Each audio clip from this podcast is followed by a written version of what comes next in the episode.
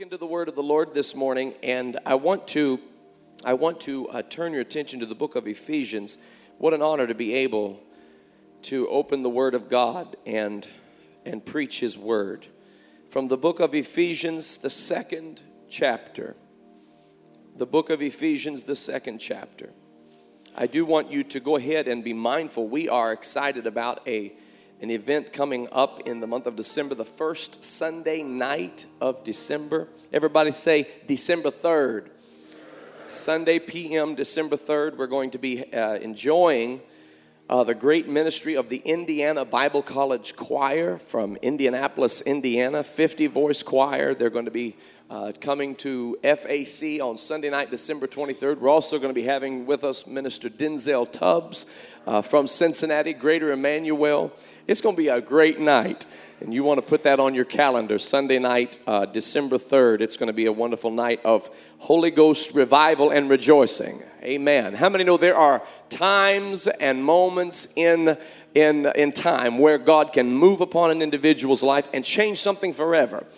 change something forever. We're believing that to be one of those experiences on December 3rd, Sunday night. Ephesians chapter 2 and uh, verse 11. Ephesians chapter 2 and verse 11. Wherefore, remember that you, being in time past Gentiles in the flesh, who are called uncircumcision by that which is called the circumcision in the flesh made by hands that at that time, you, he's talking to, to you, he's talking to the Ephesian church, he's talking to the church at large, that you were without Christ, being aliens from the commonwealth of Israel, strangers from the covenants of promise, having no hope and without God in the world. But now, in Christ Jesus, you who sometimes were far off are made nigh by the blood of Christ. For he is our peace, who hath both made both one, and hath broken down the middle wall of partition between us, having abolished in his flesh the enmity, even the law of commandments contained in ordinances, for to make in himself of twain one new man, so making peace and that he might reconcile both unto God in one body by the cross, having slain the enmity thereby, and came and preached peace to you which were afar off, and to them that were nigh. For through him, not through anybody else or anything else, but through him, we both, that's Jew and Gentile, we both have access by one Spirit unto the Father. Now, therefore, you are no more strangers. I'm going to say that again. Now, therefore, you are no more strangers. Now, therefore, you are no more foreigners, but now you are fellow citizens, fellow citizens with the saints and of the household of God, and are built upon the foundation of the apostles and prophets, Jesus Christ Himself being the chief cornerstone. I want to concentrate our attention on that 18th verse of Ephesians chapter 2. For through him we both have access. I want to preach to you this morning on the subject unrestricted access. Unrestricted access.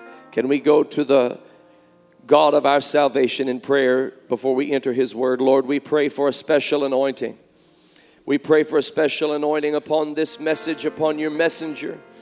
I pray, God, that you'll help your word of God to go forth with clarity. Hallelujah. Lord, with deliberation, with purpose, and with power. I pray in the name of Jesus that you would reach deep into the hearts and the minds of those that have gathered here today and that hear this word. I pray that you would change us. Hallelujah. Let the quickening power of the Holy Ghost Move, oh God, we pray. Move, oh God, we pray. In the precious name, the matchless name, the almighty name of Jesus. And everybody said, In Jesus' name. Can we clap our hands one more time unto the Lord? Thank you, Jesus. Hallelujah. God bless you in the name of the Lord. You may be seated in Jesus' name.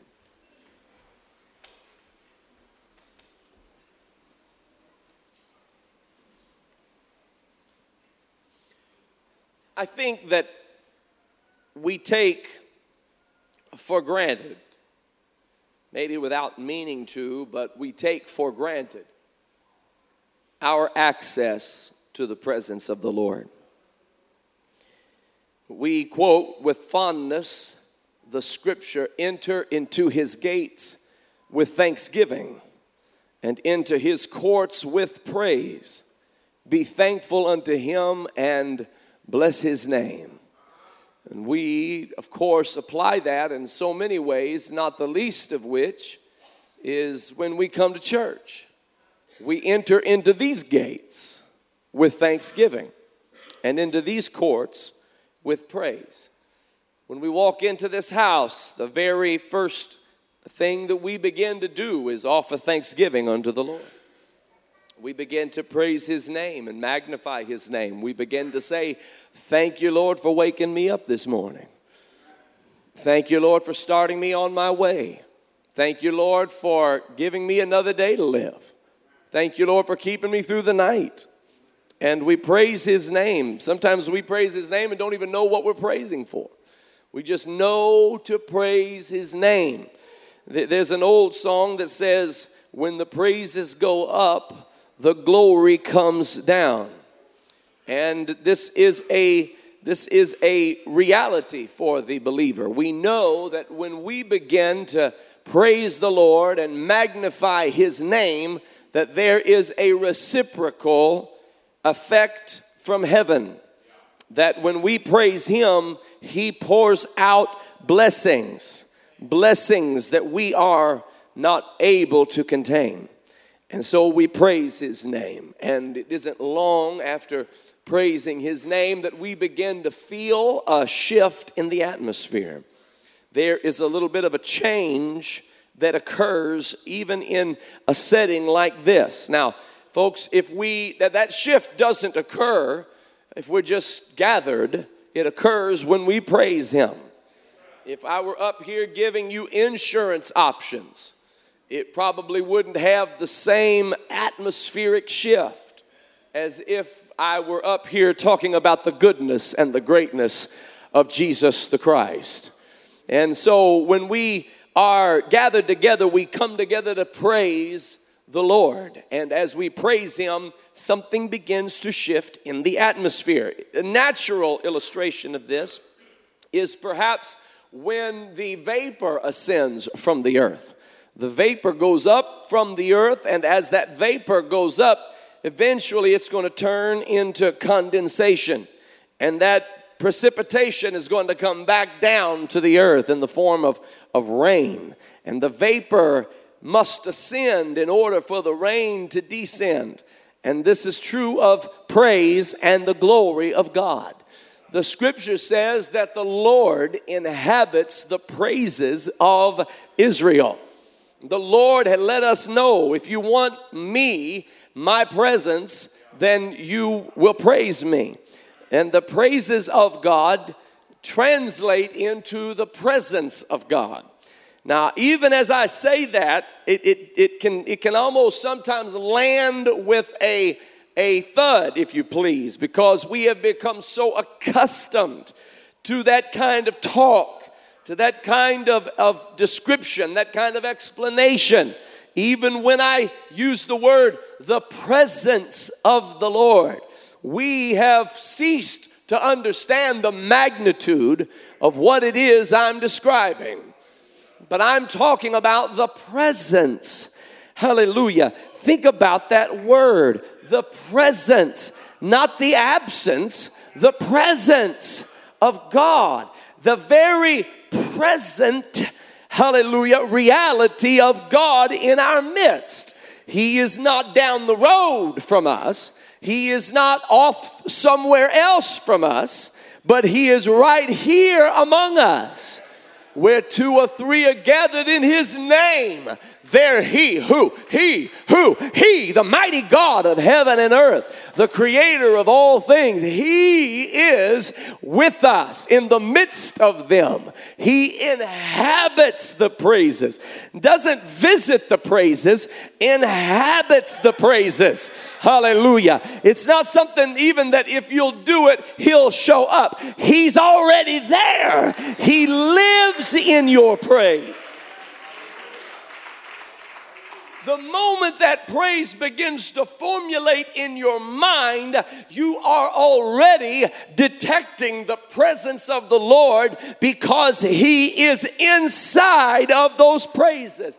And somebody said there's power in praise, and you don't even necessarily have to know how there's power in praise. You just know there's power in praise, like turning on the ignition of your automobile. Some of you have gone to school for it, some of you were raised up around garages where you got to see the mechanics of how turning that key ignites that engine. But not everybody understands how that works. And so it is that when you turn the key, the engine is ignited. This is true of the presence of the Lord. Some folks know how it works, they know the process. Not everybody knows how it works. You don't even have to know how it works. Praise Him, and He'll be in His presence.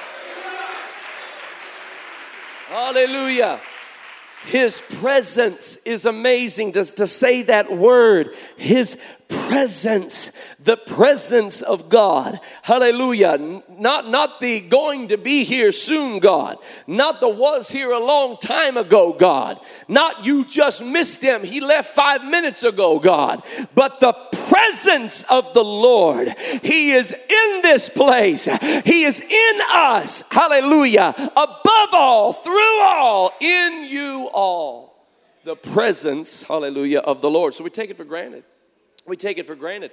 We, we, we take for granted this idea that, that actually we can come forward. Somebody will actually say, if you have a need in your body, a need in your life, a need in your circumstances, why don't you come forward and let the elders of the church pray for you as the scriptures instruct us to do?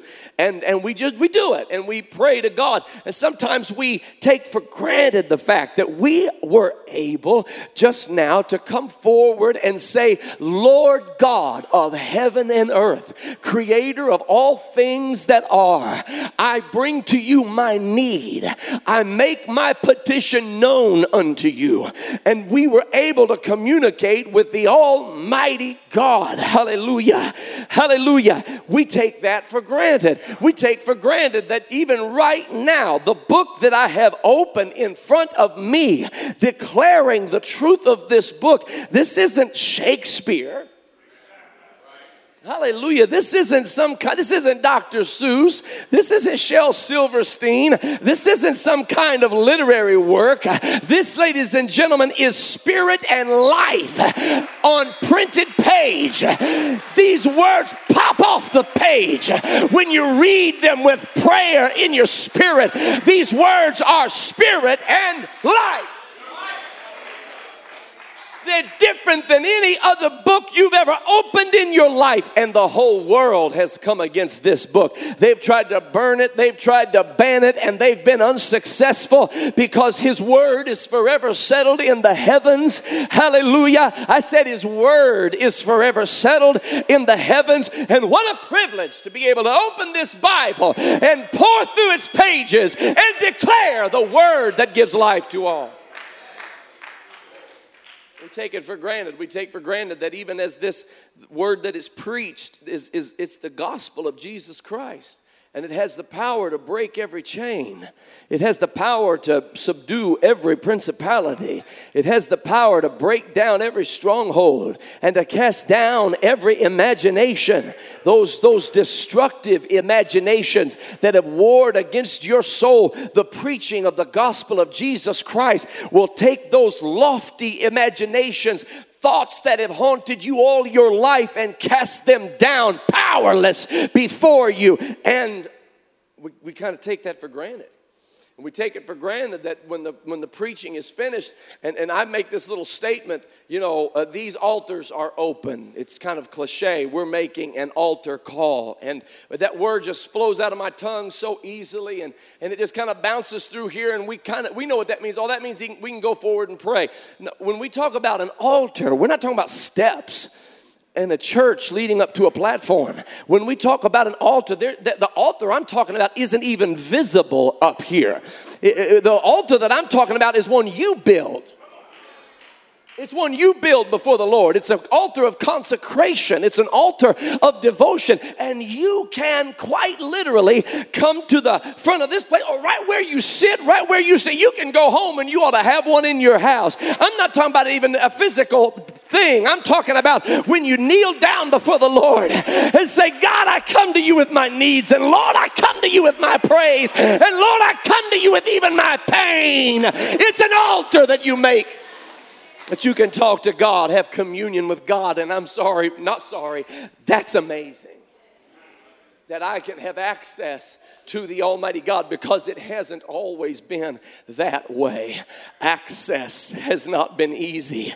I, in my flesh, am so far from God. You, in your flesh, you're so far from God. My flesh can't even perceive the things of God. The carnal mind is enmity against the Lord. And the Bible says that man sinned in the garden. He disobeyed the Lord. And when he disobeyed the Lord, he brought sin and death into the world. God expelled man from the garden of pleasure, the garden of Eden, real pleasure. I'm not talking about fake pleasure. See, the enemy will tempt you with fake pleasure and try to draw you into sin, make sin look appealing when sin is nothing but a sinful snare, a satanic snare. And when you begin to partake in it, he wraps his chain around you. He is the biggest spider you've ever met, and sin is his web, and he pulls you in and wraps you up with that chain, and you can't break free from it. That's what he did with Eve, and Adam disobeyed, and they were expelled from the garden garden for this reason because they had now fallen. Their bodies had fallen, their minds had fallen, their spirit had fallen. They were now condemned in their human flesh, and they were unable to have access to the power and the presence of the Lord. And as they are fallen, God said, I got to get them out of this garden because there's another tree in this garden. And the other tree in this garden is the tree of life. They fell when they ate of the tree of the knowledge of good and evil. But if they eat of the tree of life in an unregenerated state, in an unredeemed state, then God forbid they would eat of a life that gives forever, life forevermore in a sinful state. And so God removed them from the garden and said, You cannot stay in the Garden of Eden. And He set an angel at the entrance of the garden with a flaming sword that went every which direction. And man couldn't get back into the Garden of Eden if he tried. He and listen, he has tried to get back to that place in every imaginable way. And you can try whatever you want to try, but nothing will take you back to that garden garden of communion with God, that garden of dominion in the earth, that garden of power and authority, except that you go through Jesus Christ the righteous. There's no pill that can take you there. There's no drug that can take you there. There's no beverage that can take you there. There's no illicit relationship that can take you there. There's no good feeling that can take you there. There's no witchcraft that can take you there. There's no kind of false heresy that can take you there. Jesus said, I am the way, I am the truth, and I am the life. He that cometh unto the Father can only get there by me. He said, I am the door to the sheepfold. If somebody climbs up some other way, they're a thief and they're a robber. You've got to come to God by me. You're only one way through to the Garden of Eden, ladies and gentlemen, and it's past that angel, it's past that flaming sword. Somebody is going to have to go through all of the challenges. It's an obstacle, it's such an obstacle, no man is capable of getting back to where God intends him to be. Man can't go back to where God originally had him because of the fallen nature, because of the fallen state. And so man is far from God, so far from God that he doesn't even recognize the voice of God, the voice of his creator, the voice of his father. He can't even hear his voice and understand his voice. And so it is amazing that somebody as imperfect as me is able to stand here today and lift up holy hands and praise the name of my God. That's amazing. It's amazing, hallelujah, that the Lord would fill me with His Holy Spirit. It's amazing that I can stand in His, listen, His glory and magnify His name. That's amazing. And I better never grow to take it for granted. I better never get to the point where it's, oh, it's just what I do on Sunday. No, sir. No, ma'am. God forbid. Enter his gates with thanksgiving, enter his courts with praise. Never fail to open up your mouth and say, Lord, I praise you for what you've done for me. I praise you for giving me entrance to new life. You see, God always wanted to bring man back to the garden, but it had to happen the right way. Man couldn't just go back through his own willpower, through his own determination, because man was fallen. Did you know man was fallen? Did you know all mankind is fallen? If you didn't know that, look at the person next to you. Better yet, look at the guy up here in front of you holding a microphone all mankind is fallen. Nobody is perfect. Every one of us have sinned and come short of the glory of God. And, and, there's only one way to bring people back, and that is through the Messiah of God, the anointed of the Lord. Hallelujah. Who would be the way for all mankind to enter and find salvation. And so God said, I'm looking for somebody that I can raise up as an example to the world because now there are nations of the earth and people have promulgated and, and, and, and propagated and, and, and, and procreated. And, and so God said, I'm going to find somebody. And he went looking for somebody who would do th- two, two things believe him and obey him. Believe him and obey him. I said, believe him and obey him. Hallelujah. Believe him and obey him. And he looked for a man, found a man. This man's name was Abram when God met him. Hallelujah. When he met God, I should say. But when God got done with him, his name was Abraham. He went from being high father to father of many nations. And God said, I'm going to change your name. He said, I want you to leave your father's house, leave your father's kindred, go look for a city that hath foundations, whose builder and maker is God, a city that I have prepared for you and your descendants. And Abraham said, Yes, Lord, yes to your will, yes to your way. He went looking for what God had promised him. And God opened up the windows of heaven, poured out blessings upon this man named Abraham said, Because you have believed me, I will count it unto you for righteousness. Because you have obeyed me, I will count it unto you for righteousness. Abraham began to experience something nobody had ever experienced. The Bible says that he became the friend of God. I want you to know the blessing of the Lord came upon him in a mighty way. He said, Blessing, I will bless you. Multiplying, I will multiply you. Your seed will be as the stars in the heavens and as the sands of the sea, innumerable. I will bless you. And God never went back on that. God has blessed Abraham. He has blessed Abraham's son, blessed his sons' sons. He blessed his sons, sons, sons, sons, and daughters. And throughout the world, the blessing of the Lord is still upon the children of Israel because of Abraham's connection to God. Abraham gained something with God that no other man had. What was it? He gained access access. Now it was it was limited access because man was abraham was not in a place where he could experience the fullness and the totality of god. You see god wasn't being mean by saying, No, you can't, you can't come into my presence. It was a fact. If man were to enter into the presence of God in an unregenerated state, he would be consumed immediately in his sins because of the sheer glory of God. We see this in the life of Moses when Moses begged God, Show me your glory. And the Lord said, Moses, you don't know how bad I want to show you my glory. But if I just show you my glory in your unregenerated state. This will be the last breath you breathe on this earth. So I can't show you my glory like I desire. So you're going to have to you're going to have to let me unfold it to you in a way that you can receive it. So God said, "Abraham, I through you will bless all the nations of the earth. Everybody is going to be blessed because of your relationship with me because you are my friend. I'm giving you access into some of what Adam lost. I'm giving you access to being able to talk with me, walk with me, be blessed by me." Hallelujah. And don't you know that God raised up Israel to be the way that the whole world could find God?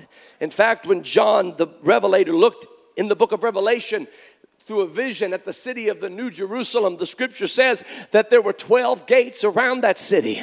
And upon those 12 gates, hallelujah, were the names of the 12 tribes of Israel. It is through Israel that all of the earth can enter the New Jerusalem. God said, Abraham, I need to raise you up so I can show the earth what it looks like for the blessing of the Lord to be upon a man, to be be upon his family, to be upon his household. I will fight for you. I will go with you and before you. Hallelujah. This is why over and over again, God would allow Israel to come in contact with heathen nations and show himself powerful. Don't you know that's why he let the three Hebrew children be cast into a fiery furnace? It was, it was all a part of God's plan so that Nebuchadnezzar could look inside the furnace and say, I thought I threw three in the fire. Now I see a fourth man in the fire. Why is there a fourth man in the fire? He can only be the Son of God. When they came out of that fiery furnace, hallelujah, unscathed, without even the scent of smoke on them, you know what Nebuchadnezzar did? He glorified the God of Israel. God never wanted to destroy Pharaoh. God wanted to save Pharaoh. God wanted Pharaoh to look out over his blessing upon his people and understand who the true and living God of all the earth really is. So God raised Israel up, but even Israel only had limited access because of their fallen nature. And so they, they had, for instance, there were so many mysteries surrounding the, the nature of God. So they, they had a tabernacle. And in this tabernacle, God said, I can, I can, I can show my glory inside this tabernacle. But it has to happen in a way that man can understand it and receive it. I can't just, I can't just show up and say, hey everybody, because everybody would be consumed by my glory and by my power.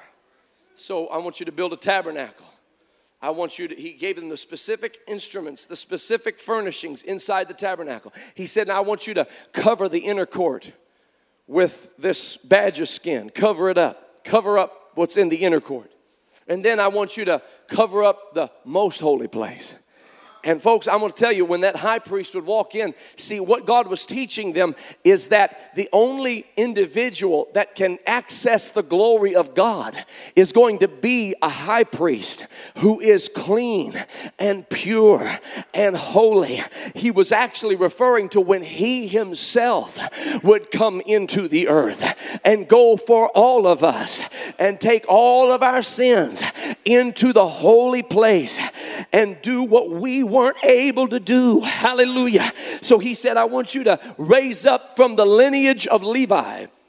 Aaron, the priests, and the priests of the Lord. And those priests would go into that holy place and then into the most holy place. They would go past the one veil and and then and then it was relegated to only one being able to go past the second veil and the cleanliness involved, none of us would have been able to be a high priest. I'm disqualified out, right out of the gate. You couldn't have any blemish on your body and be a priest of the Lord in the Levitical priesthood. Well, that cancels me out. Tough luck for me. Tough luck for just about anybody that you and I know. God selected a special person to go through, be anointed of the Lord. He had to be clean. He had to go through so many cleansing procedures, had to go through so many monotonous, detailed, meticulous cleansing procedures in order to go into the most holy place once a year and bring the sins of the people before God. And they wouldn't go in in without blood. No, no. Don't you go into that place without blood. One wrong step and he could be killed. One wrong step and he could die on the spot. He was walking carefully into the presence of the Lord, and the glory of God would fall, and he would experience that presence of the Lord in a way that nobody else was able to experience. It was limited, limited access. The presence of the Lord wasn't something just anybody could have, anybody could experience. It was it was it was relegated, it was delegated to one individual within Israel who would go on behalf of all the people. So many mysteries surrounding the presence of the Lord. Anybody remember Mr. Spock or Dr. Spock, whatever his name was, Mr. Spock, I think, from Star Trek. We got any Trekkies in the house? This, yeah. And Mr. Spock, am I saying that right? Mr. Spock. Mr. Here we go, Mr. Spock. I couldn't tell if it was Dr. Spock or Mr. I didn't want to offend anybody this morning. he was a Jewish man, Leonard Nimoy, and and of course he had made famous the Vulcan salute. Live long and prosper. Yeah, we, to try. I'm not very ambidextrous, but it was live long and prosper. Ambidextrous. Just can't move my fingers very good, is what I'm trying to say. And, and, and he, he came up with this. They, people ask him all the time, Where did you come up with this? This Vulcan uh, salute, live long and prosper. And because it became a sensation across America. Just a little, a day or two after it aired, he'd walk out onto the street and people would come up to him and they'd, they'd give him the salute, live long and prosper. And, and he would, he, he just was amazing to him how fast it took hold. And now it, people do it all over. Leonard Nimoy's passed on and people are still giving each other the Vulcan salute and it just was a sensation across America. And they kept asking him where did you get it? Where did you get it? He said I was in screening and, and it, going through the script. And and he said you know we're trying to create this whole mystical thing about about the uh, wherever Mr. Spock was from, and and he said, you know, if we're going to make this really sensational, then we need to have some kind of a salute. You know, uh, human beings have a way of greeting one another. They shake hands, or they nod their head, or some of them bow. And he said it's just normal. So why don't we give the Vulcans a way to salute? They said, well, okay. They said, uh, what? Do you have any idea of what that could be? He said, I do have an idea of what that could be. And he told them what he thinks it should be. And he gave them the Vulcan salute. They decided they'd go with it. They aired it, and it was a big hit. So they asked him, Where did that even come from? He said, It came from when I was a little boy in synagogue. And he said that while we were in synagogue, they, they would cover themselves with the tallit, and the rabbis would be in front of the congregation.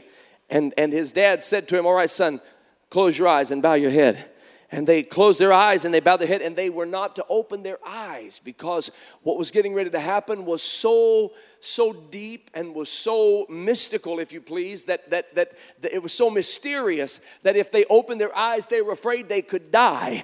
They could even be fatal. Great harm could come because what they were getting ready to do was they were going to with their hands pronounce the name of God the Vulcan salute is actually the Hebrew word shin, which is the name of God. We see it in the name Shaddai, Shema, Shema is it, it has the, the first part of Shema is that Hebrew word shin. The eh, first word of Shaddai is the Hebrew word shin. It's where we get the word Shekinah or Shekinah, and it refers to the very presence of the Lord. And so a young Leonard Nimoy was bowing his head as a, as a little kid, and all of a sudden this chanting began in the synagogue, and the rabbis began to chant. He said it was dissonant, it, it, it was not in accordance with one another. It was, it was, they called them not even just, they called them, they were singers. He said they were called shouters. And they began to shout these, these, these words in Hebrew. And he said there was this, this feeling that came over the whole congregation when they began to do it. And he, he lifted up his eyes as a little boy, even though his dad said, Don't do it. Don't open your eyes and look.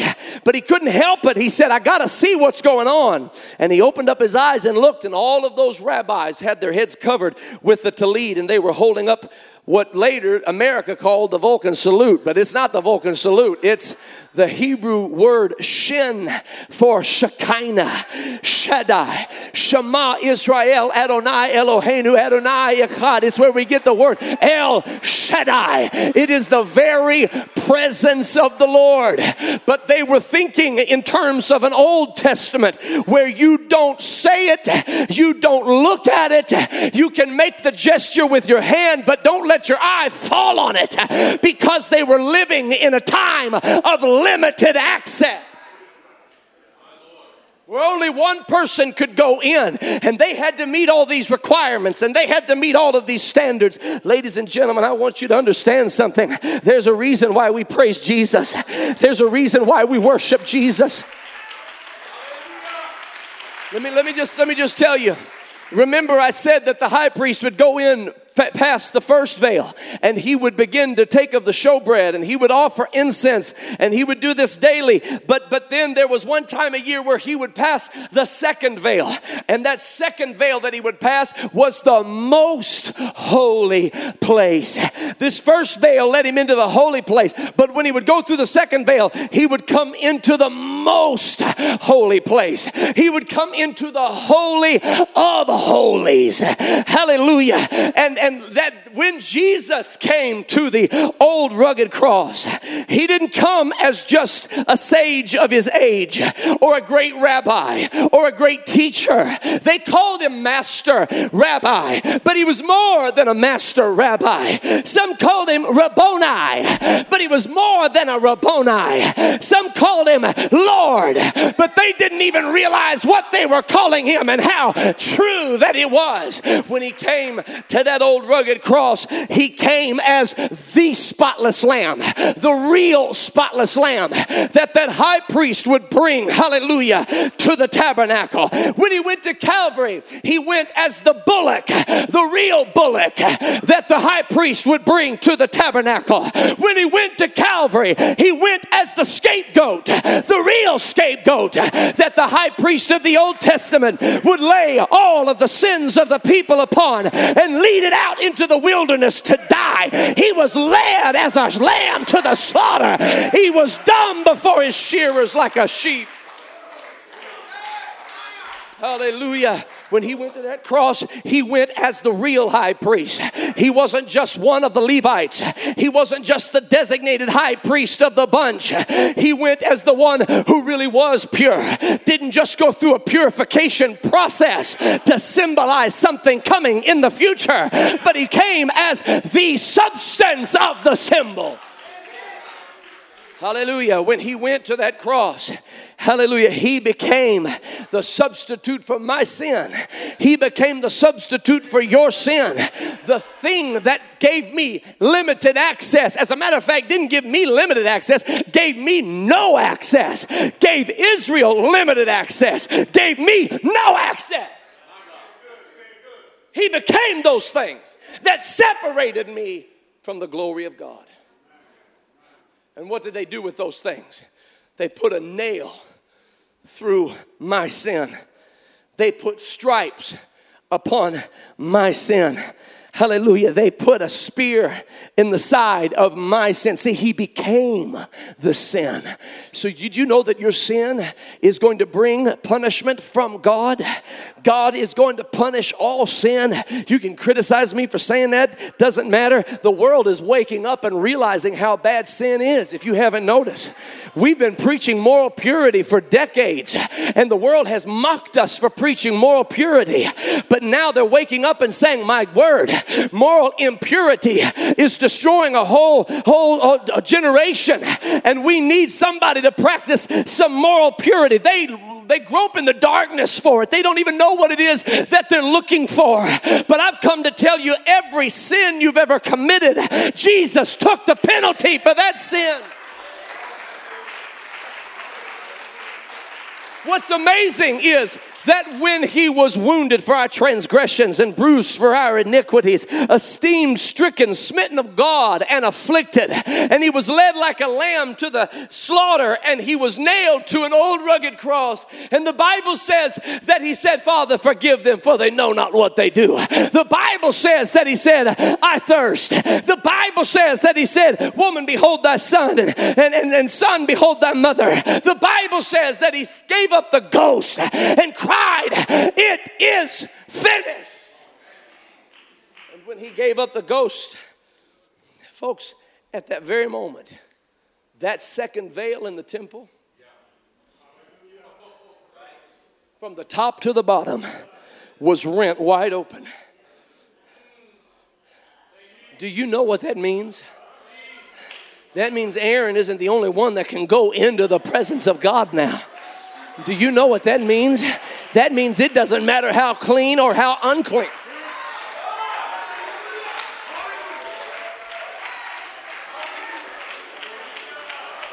Yo, I'm gonna tell you something. This is what gets me all messed up. See, I come to church in my Sunday go to meeting clothes. Look, I got a suit on, a tie, I buttoned my coat, I did everything I could to, to be decent and normal, and I was just gonna talk real nice and fancy to you. And then I started, I made the mistake of talking about Jesus. I made the mistake of thinking about the goodness of Jesus. Hallelujah.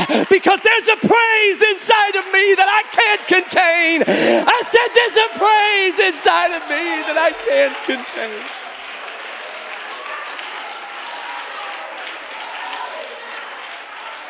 And I'm going to tell you something. If you become a master of pushing that praise down, maybe it's because you don't know what Jesus did for you. Because when you understand what he did for you, you can't help but praise him. You can't help but lift him up. You can't help but magnify his name.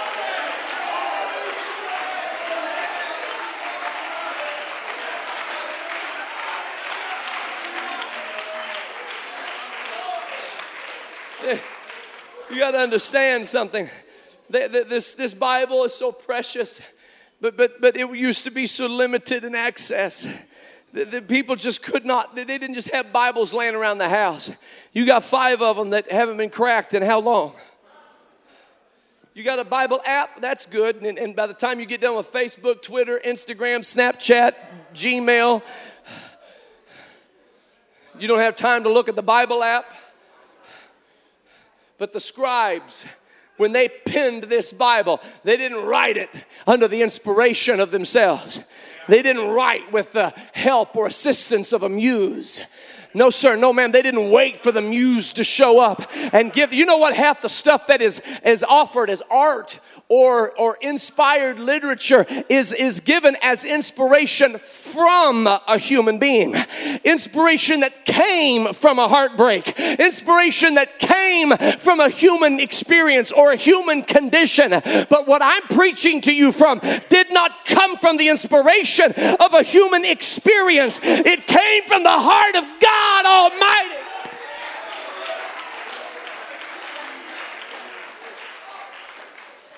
Hallelujah. Those scribes, ladies and gentlemen, who, who penned this word of God, they would, they would wash themselves before they would begin to print this word of God. They knew the Old Testament from memory, but they could write no word from what they remembered.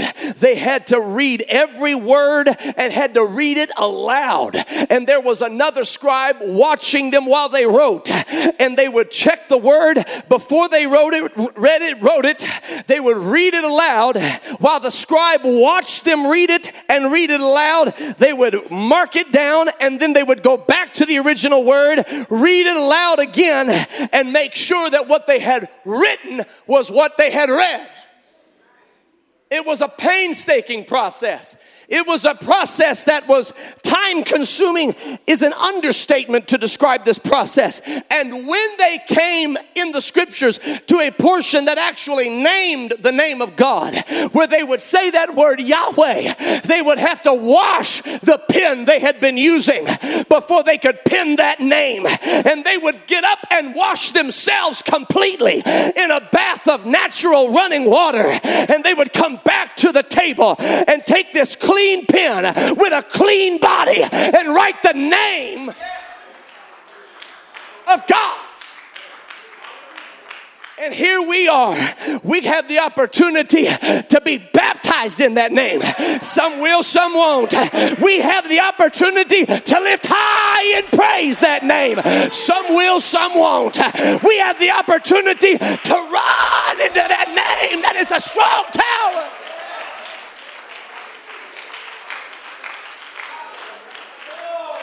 Some people want to use it in vain.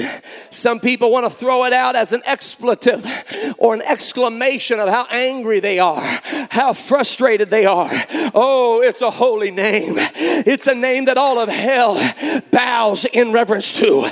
It's a name that demons run and scatter from. It's a name that has power over every sickness. It's a name that has power over every sin. It's a name that has power in the name. Oh my God, I feel like preaching. In the name of Jesus.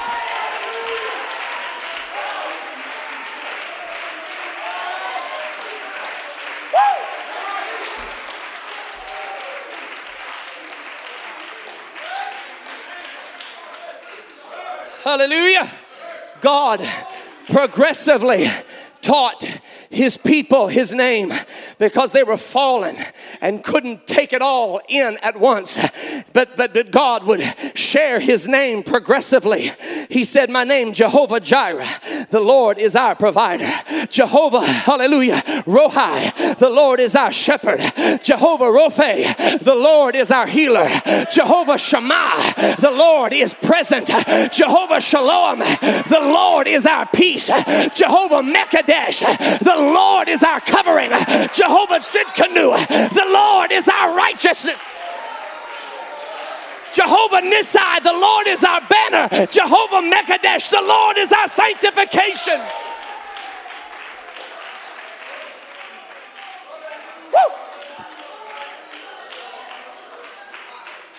And then he told Mary, Blessed art thou and highly favored among women.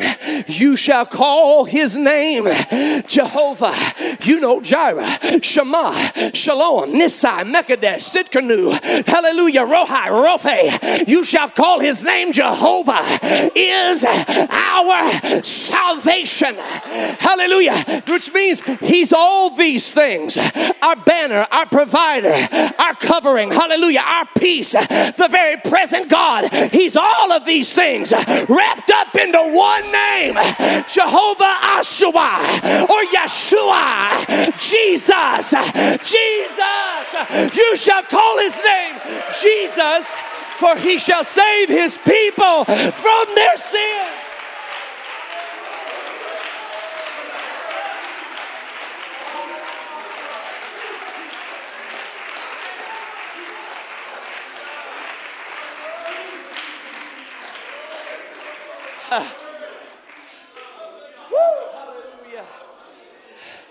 I said he shall save his people from their sins. I can't get back to the garden by myself. I come up to the Garden of Eden and I look at the flaming sword and I don't know how to get around that thing. I can try to go this way, but there's a but, but there's a blade of the sword coming this way. I try to go that way, and that, but there's a flame of the sword coming this way. I don't know how to get around that flaming sword. My flesh doesn't know how to get around the angel with the flaming sword. But when Jesus, when Jesus stepped down into this earth, he began to walk through that flaming sword like a champion. He moved past every blade, he ducked every flame of fire, every jot, every tittle. There was no stone unturned, there was nothing. He was flawless, he was perfect.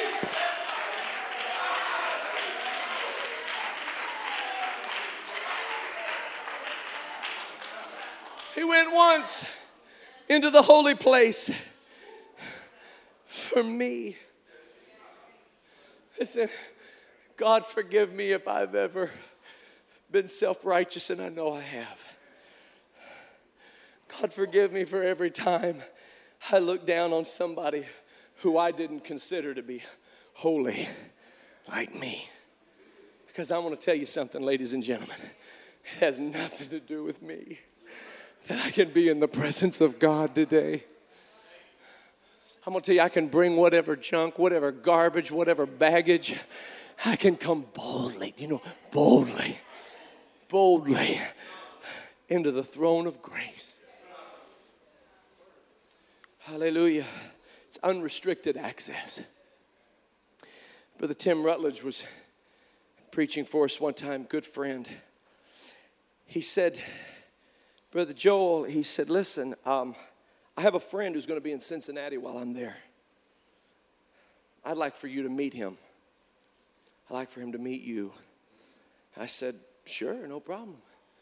He said, Do you mind if I set that up? I said, That'd be great. So he called his friend there in my company, said, Hey, Tim, it's Tim. It was Tim McGraw. Now, I know we got some Trekkie, I don't know how many country music folks we got here. Tim McGraw, A list country music sensation. Grew up with Tim Rutledge. Best friends since they were kids. And he was in Cincinnati while Brother Rutledge was here, and he said, I want you to meet him. I said, okay. So we went to meet him. Now, you got to understand, this guy, worth, you know, tens of millions, hundreds of millions of dollars. And he's, he's traveling the, the world. He's got layers and layers and layers and layers of security.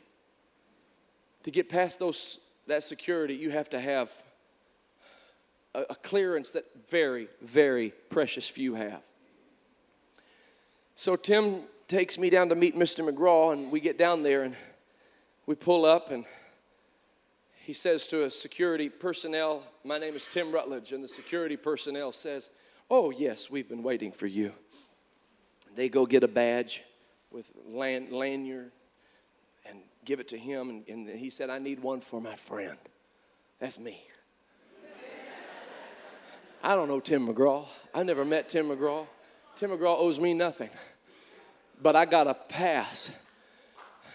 Like Tim Rutledge had because I knew Tim who knew Tim.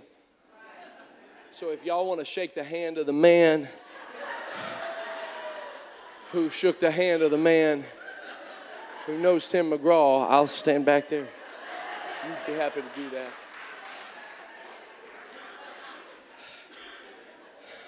I don't know. I don't know Tim McGraw. He doesn't know me. And I've got a pass, folks, unrestricted access we're, we're overeating all kinds of stuff at the buffet, and, and I'm just, just kind of relaxing and walking around, and people looking at my past and they think I'm something special. and they think, well, who's this guy? Because he's got a past. Folks, I, am talking about, I, we actually ended up spending quite a bit of time with Chris Collinsworth, uh, former wide receiver of the Cincinnati Bengals, who was also there to meet Mr. McGraw, talk with Mr. McGraw. He, I think he knew him already, of course. And, uh, and so we spent quite a bit of time. A tremendous guy, tremendous uh, man and his wife and their family, and we had to spend some time with them. And at one point, we went through this one particular area, and the clearance that we needed, I had it, and Chris Collinsworth didn't have it. It was a strange feeling when the security personnel said, Yes, you can come on through. And I go walking through, and they look at Chris Collinsworth and say, We're sorry, sir, you don't have the right pass. I had to say, Look, I'm the man who knows the man who knows Tim McGraw, and I'm gonna vouch for this guy. He's on Sunday night football or whatever. You can let him in. He's all right. He played for the Bengals. He, he's all right. Let him through. And, and so it was, it, was, it was something because when I got back there to talk to Mr. McGraw, he, he, just, he just says, You know what? He said, I'm so glad to meet you. Any friend of Tim Rutledge is a friend of mine. He said, You don't understand how much I owe to this man and to his family. He said, He and his family would bring me to their house and we would and we would sing. They took me traveling with them singing. And right there tim mcgraw just opened up and said see the bright lights shine. Sound a little better than what i'm doing but it's just about home time. I can see my father standing at the door. See i might need to start myself a little career here. This is kind of kind of working out all right You never know what will happen when you get anointed. You might just soar to the top of the charts. It was an interesting experience hearing Tim McGraw sing an old quartet song. But I had unrestricted access. Can I tell you that Israel has limited access because of Abraham's relationship with God?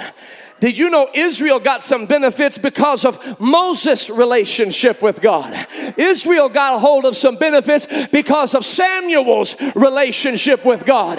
But I'm going to tell you something. I've got an access not even natural Israel has because my connection isn't to Samuel, Moses, Abraham, or Chris Collinsworth. My connection is through Jesus Christ. Who suffered, bled, and died for me. He went once into the holy place.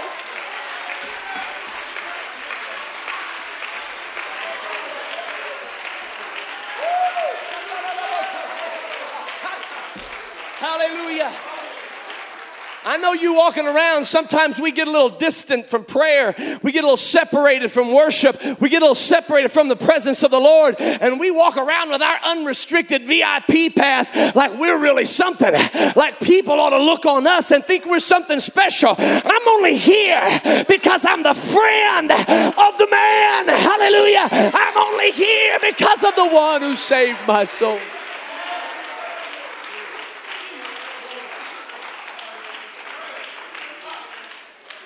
Hallelujah. Hallelujah. Hallelujah. See, when that high priest would walk into the most holy place, and I'm coming to a conclusion, our musicians can come. When that high priest would walk into that most holy place, he would, he would step into that area, and there would be the Ark of the Covenant, the glory of God. And this Ark of the Covenant had in the middle of it what's called the mercy seat. The mercy seat. You know what we take for granted? Mercy. I'm gonna say that again. You know what we take for granted? Mercy.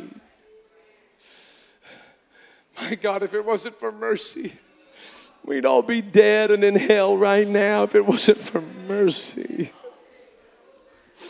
Hallelujah.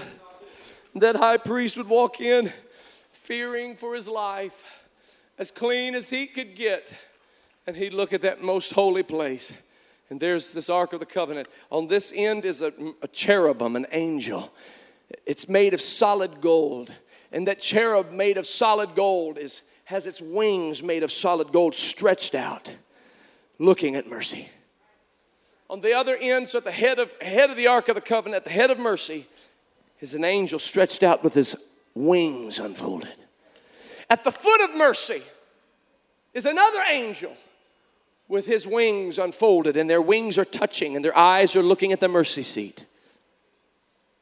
This was very important because nobody, and I mean nobody, was qualified to touch mercy. The famous story of the scriptures infamous story of a man by the name of Uzzah who saw the ark of God trembling upon the shoulders of the oxen and he reached out his hand to touch the ark of God and the protection of those angels came into motion and he was smitten dead right there on the spot because man is too fallen, man is too corrupt, man is too carnal. He can't touch the holy things of God. It was so it was so frightening that David David said, "I don't even want that thing. You go take it to Obed Edom's house and let him take care of it. He's he's a good man. Surely he won't die. I I, I no, get that thing away from me." Moses looked up at the mountain and said, "I exceedingly fear and quake." It was a terrifying thing to come into the presence of God. Those angels were positioned for protection of the most sacred tenets of God's mercy. But when Jesus died, when Jesus died, the veil was rent in that temple, revealing that holy place. They took Jesus' body, they buried him in a borrowed tomb. Three days and three nights passed, and Jesus rose from the dead. When word got to John that Jesus had risen from the dead, John and Peter both ran headlong to the tomb. And when John got down to the tomb, the scripture says he stooped down and looked in. And sure enough, there were two angels. Remember, at the holy place, two angels with their wings outstretched, looking at mercy, head to foot. But when John looks in and sees those angels, they're not standing at attention. They don't have their wings unfolded. They're not on guard. In fact, they're just sitting down chatting. John said, What's going on here, fellas? They said, Why seek ye the living among the dead? He's not here. He has risen and is alive forevermore. You want to know why those angels were sitting down? They were sitting down because their job was done. They didn't have to guard mercy anymore. Mercy wasn't restricted any longer. It wasn't just for authorized personnel only, it's unrestricted access. Whosoever will, let him come.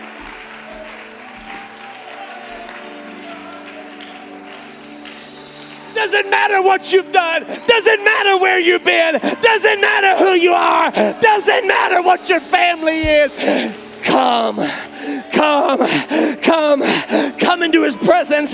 Come taste and see that the Lord is good. Taste and see that the Lord is good.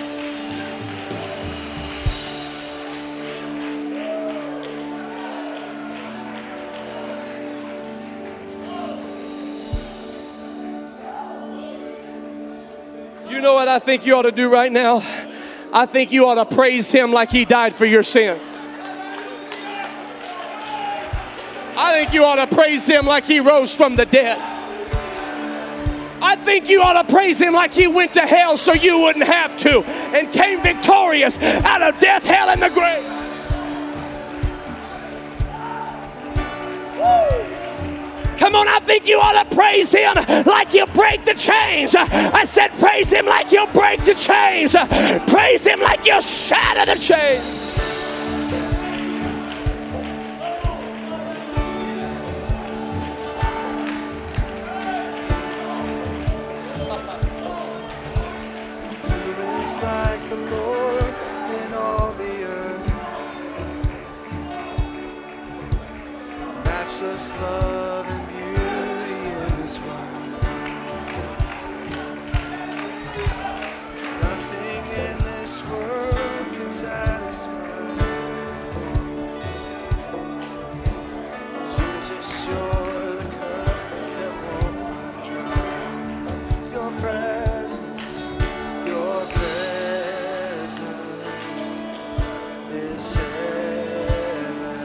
Your presence